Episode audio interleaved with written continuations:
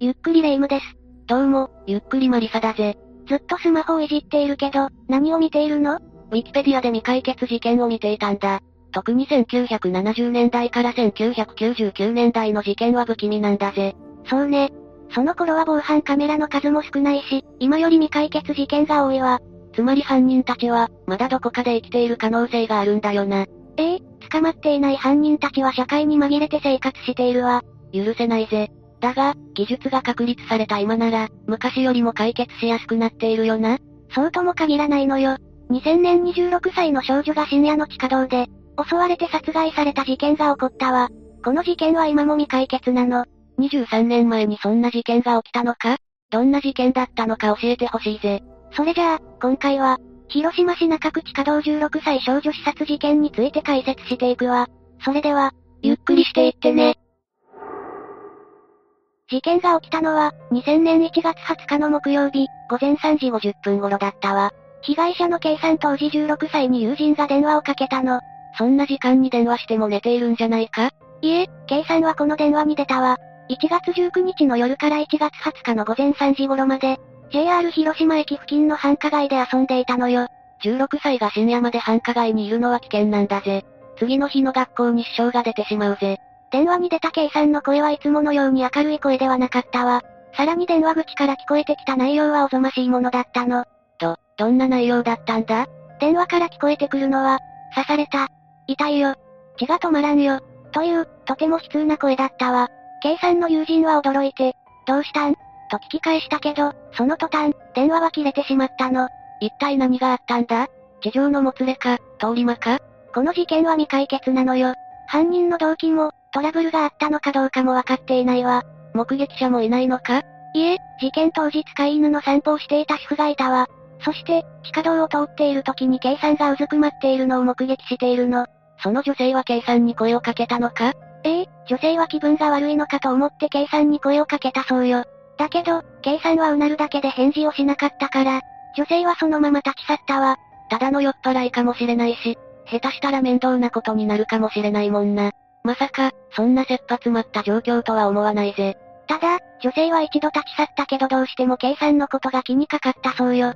それで、いち、にふんしてから再び地下道に戻ったのよ。そして K さんの周囲をよく見ると、地面が血で染まっていることに気づいたの。驚いた女性はすぐに広島中央署元町交番に届け出たわ。K さんの容体はどうだったんだ？ K さんはすぐに救急車で搬送されたんだけど、その時はまだ意識があったの。だけど約いちじかんごには出血多量で死亡が確認されたわ。K さんは約じゅっセンチほどの刃物で襲われた形跡があったわ。両腕の付け根付近の背中にかしょと、両足の太ももの裏にかしょ、計よんかしょを刺されていたの。その凶器は見つかったのか？凶器となった刃物は現在も見つかっていないわ。それから、K さんの着衣には乱れがなくて、財布の中の現金も残されていたの。だから当初は通り魔か顔見知りの怨恨による犯行ではないかと見られていたわ。でも、目撃証言も物証となるような遺留品も現在まで発見されていないのよ。凶器も物証もないのは厳しいぜ。ただ一つ気になる点があるわ。K さんが背負っていたリュックの肩紐の一部が切られていたそうよ。リュックの肩紐？犯行の際、K さんには抵抗した痕跡がなくて、背後から突然襲われた可能性が高いとされているのよ。なるほどな。しかし犯人の目撃情報もないんだよな。実はふたつの目撃証言があるのよ。ひとつめは、にじゅっさいぜんごの若い男が倒れる K さんを見下ろしていたという内容ね。警察も呼ばずに倒れている K さんを見下ろしていたのか？なんだか恐ろしいぜ。この男が通行人なのか犯人なのかははっきりしないわ。でも、恐ろしい光景よね。しかし、犬の散歩をしていた女性以外にも目撃者がいたんだな。そうなのよ。二つ目の目撃情報は、K さんがタクシーを降りた時の内容よ。K さんはタクシーを利用していたのか？ええ、そのタイミングで地下道付近で不審な乗用車が目撃されているわ。その車は、まるで K さんを待ち構えているかのように見えたそうよ。だけど、この二つの目撃証言が解決に結びつくことはなかったわ。目撃証言は貴重だが、ちょっとぼんやりした情報だもんな。こういう時って、懸賞金制度とかが適用されるんじゃないか？ええ、当初はその告知もされていたわ。でも、それもいつの間にか取り下げられていたそうなのよ。それじゃあ、余計に事件に対する注目度が下がりそうだぜ。しかし、被害者の K さんはどんな人物だったんだ？実は、K さんの生い立ちについては不明な点がいくつかあるのよ。そうなのか？それも教えてほしいぜ。ええ、Kさんはせんきゅうひゃくきゅうじゅうはちねんしがつに広島市内の私立高校に入学したわ。だけど翌年のせんきゅうひゃくきゅうじゅうきゅうねんさんがつには学校を退学しているの。さらにせんきゅうひゃくきゅうじゅうきゅうねんさんがつの時点で、養母の元を離れているわね。その後は、広島県中区にある祖母の家で二人暮らしをしていたの。実家じゃなくて祖母の家に身を寄せていたんだな。実の両親との関係が悪かったのか？ K さんと本当の両親との関係は分かっていない点が多いのよ。ただ、養母の元にいたみたいだし、養子に出されていたのだと思われているわ。そしてちょうど、K さんが高校を退学したせんきゅうひゃくきゅうじゅうきゅうねんのさんがつに養母の夫が亡くなったの。マスコミの報道ではこの人物に関して、あくまで養母夫という表記がされているわ。だから、彼が K さんの養父だったかどうかは判明していないわ。複雑な家庭環境なんだな。もし亡くなったのが K さんの養父なら K さんもショックだったはずだぜ。そうね。そして高校を退学してからの K さんはアルバイトをしていたわ。その間、通信制の学校や専門学校に通ったりすることはなかったそうよ。K さんは友人が多くて、知り合いまで含めると、かなり多くの交友関係があったそうね。随分顔が広い子だったんだな。K さんは、事件の前日のいちがつじゅうくにちの夜も友人数名と遊んでいたわ。確か、場所は ジェイアール 広島駅付近の繁華街だったよな。ええ、K さんたちはゲームセンターや漫画喫茶で遊んでいたわ。そうしているうちに日付はいちがつはつかになって、時刻はごぜんさんじを回っていたの。いくら楽しいからといって、遊びすぎには注意だぜ。夜中の繁華街は危険がいっぱいだからな。マリサの言う通りね。K さんは友人たちと別れて祖母宅に帰ることにしたわ。K さんはごぜんさんじじゅうごふん頃に一人でタクシーに乗り、車内では誰かと電話をしていたの。タクシーを降りてからも、話し続けていたそうよ。タクシーの運転手から見て、K さんの様子はどうだったんだ？トラブルを抱えていそうだったり、追い詰められているような雰囲気はなかったのか？運転手は K さんが親しい友人と話している印象を受けたそうね。トラブルを匂わせるような様子はなかったと話しているわ。K さんは祖母宅からごじゅうメートルほど離れた場所で降りて、別の場所に向けて歩き出したわ。どこに行こうとしたんだ？コンビニよ。K さんは地下道を通ってコンビニに向かったの。私はあまり地下道を利用したことがないんだが、どれくらいの距離なんだ？ K さんが通ったのは、広島市中区西白島町にある城北地下道よ。全長約にひゃくさんじゅうろくメートルの地下道で、通勤時間帯は人通りも多いわ。そんなに長いのか？地下道って、道路を渡るくらいの長さだと思っていたぜ。ちなみに日本で一番長い地下道は大手町から東銀座までの約よんせんごじゅうメートルよ。そ、そんなに長い地下道もあるんだな。しかし、深夜の長い地下道なんて、想像するだけで怖いな。事件があった城北地下道は、深夜から朝方にかけて通行人がほとんどいないの。この地下道には非常ベルがあるけど、事件当時はまだ監視カメラもなかったわ。監視カメラがないんじゃ犯人を探すのも難しそうだな。他にカメラはなかったのか？コンビニには防犯カメラがあったわ。そこには、K さんの姿が映っていたわ。映像の時刻はごぜんさんじはん頃で、その時の K さんにはおかしな様子はなかったわ。コンビニで買い物してる時も一人だったんだよな。誰かと落ち合っていたわけじゃないんだろう？ええ、K さんは一人だったわ。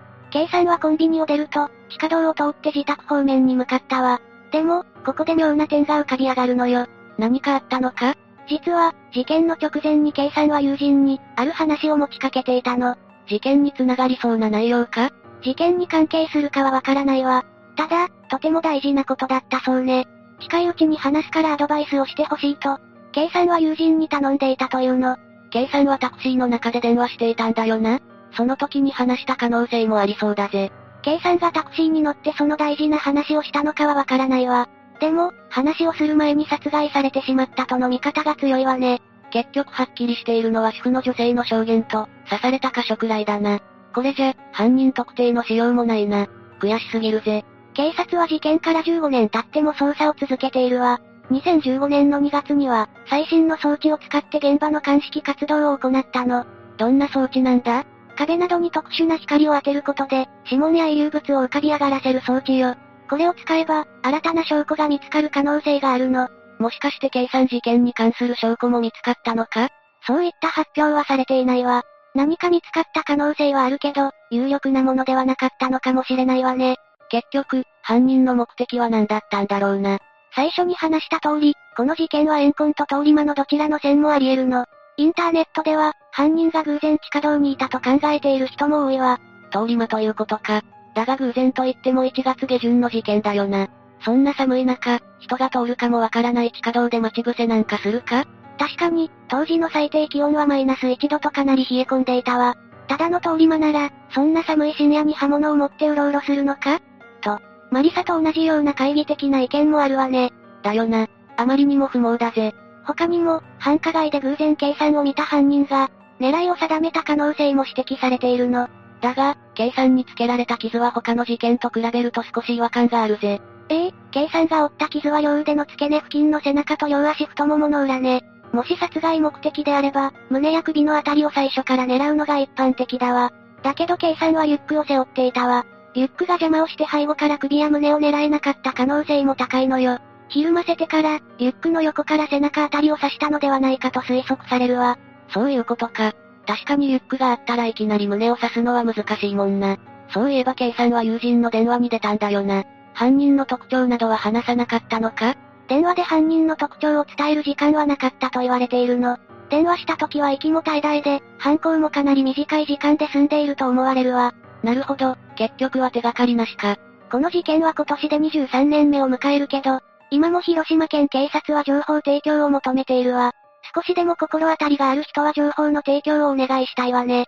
犯人の逃げ得なんて絶対に許さないぜ。この事件とは直接関係はないんだけど、一つ話しておくことがあるわ。事件からにねんが経ったにせんさんねんいちがつに、K さんの養母が逮捕されたのよ。一体何があったんだ？せんきゅうひゃくきゅうじゅうきゅうねんさんがつに養母の夫が亡くなった時、養母と K さんは別居していたにもかかわらず、K さんを養育している、と民生委員を騙して遺族基礎年金を受け取っていたの。たまに死んだ老人を生きていると詐称して、年金を騙し取る人もいるよな。ええ、養母もその口だったのよ。せんきゅうひゃくきゅうじゅうきゅうねんはちがつからにせんねんはちがつまでで、約ひゃくさんじゅうはちまんえんを自分の銀行口座に振り込ませたそうね。なるほどな。他に遺産とかはなかったのか？そんなことをする養母だし、その辺もちょろまかしてそうだぜ。その通りよ。遺産は養母と K さんが半分ずつ相続する権利があったわ。でも養母は、知人の男性を K さんの代理人に仕立て上げて、勝手に相続を放棄させたの。おいおい、そんなことまでしていたのか？養母にはどんな判決が下されたんだ？にせんさんねんろくがつとおかに広島地裁は、手口が巧妙で被害額も大きいとして、養母にちょうえきにねん執行猶予さんねんを言い渡したわ。しかし、こんな物騒な事件があるなんて、日本も意外と恐ろしいな。そうだけど、国内には他にも類似事件があるのよ。せんきゅうひゃくきゅうじゅういちねんじゅうがつにじゅうろくにちの深夜に、若い女の子が行方不明になる事件があったの。ええ、それはどんな事件なんだ？被害者は、千葉市立大宮中学校に通っていた S さん事件当時じゅうさんさいだったわ。彼女はその日は土曜日だったから、女友達よにんで、お泊まり会をすることにしたのよ。どこでお泊まり会をしたんだ？千葉市若葉区大宮台にある S さんの自宅よ。S さんには父親がいなくて、祖母と母親のさんにんで暮らしていたの。母親は千葉市内のスナックに勤めていて、お泊まり会の時には不在だったわ。お泊まり会というなら、外に出ることもないよな。事件になる可能性を感じないんだが、何があったんだ？ S さんたちは小腹が空いて、じゅうがつにじゅうはちにちごぜんれいじ過ぎにコンビニに行ったのよ。近所にあったコンビニはにじゅうよじかん営業じゃなかったから、遠くのコンビニに向かったのよ。自宅から北へ約 よんてんさんキロ離れた小倉台のコンビニだったわ。随分遠いんだな。その道は物騒な感じだったのか？道幅は広いけど、暗くて夜間の人通りはほとんどなかったそうよ。女の子よにんとはいえ、そんな道を深夜に通るのは危険なんだぜ。そうね。でも、S さんたちは無事に買い物を済ませて再び家へ向かったわ。でも、ごぜんいちじごろに食べた町付近で S さんが自転車ごと転倒してしまったの。路上にあった木の枝に引っかかってしまったそうね。暗い道だもんな。障害物があっても気づけなさそうだぜ。その時、後ろから歩いてきた男が転倒した S さんたちを追い越したわ。そして数メートル進んだところで立ち止まると、突然振り返って、お前ら、何やってんだ、と凄みながら、S さんたちに近づいてきたわ。肩で風切るような歩き方で、いかにもな輩だったそうね。怖すぎるぜ。その男は何者なんだ？男は歩道員を装っていたわ。そして、こんなところで何してるんだ？じゅうろくさい未満の者が保護者の同伴なしで夜のじゅういちじを過ぎてで歩くのは犯罪だ。本当なら警察に連絡をするところだが、今回は話を聞くだけで許してやる。お前が代表でついてこい。と言って、S さんに一人でついてくるように命令したの。明らかに怪しいぜ。男は他の三人に対して、お前らは先に帰れと命じたわ。友人たちは、S の自転車はどうするのと尋ねたけど、男は、後でトラックで運んでやると答えて、そのまま S さんと脇の小道へ入ったの。これが、S さんの最後の姿となったわ。なんだって、それきり行方不明になったのか？ええ、S さんは現在まで発見されていないのよ。よにんでいても事件に巻き込まれるなんて思わなかったぜ。S さんたちもそう思ったでしょうね。この事件も未解決だけど、一刻も早く犯人が捕まることを願うわ。以上が、この事件の内容よ。若い女性が深夜に外で歩くのは、やっぱり危険なんだぜ。そうね。用事があるときは朝まで待つとか両親に送迎を頼むとか、自衛するのも大事よ。なんだか悲しい気持ちになったぜ。現実の事件は、ドラマのようにパッと解決することはないんだな。そうね。昔の事件だからということもあるけど、今も解決しない事件はあるのよ。犯人が逃げたまま終わるなんて怖すぎるし、悔しいぜ。警察も捜査はしているけど、情報がない限りはどうしようもないのよ。今回の事件も類似事件も、どうにか目撃情報が集まるといいよな。ええ、時間が経ってしまって厳しい部分もあるけど、そうなるといいわね。私も、今回紹介した事件の解決を祈っているわ。私も祈らせてもらうぜ。というわけで、今回は、広島市中区地下道じゅうろくさい少女刺殺事件について紹介したわ。それでは、次回もゆっくりしていってね。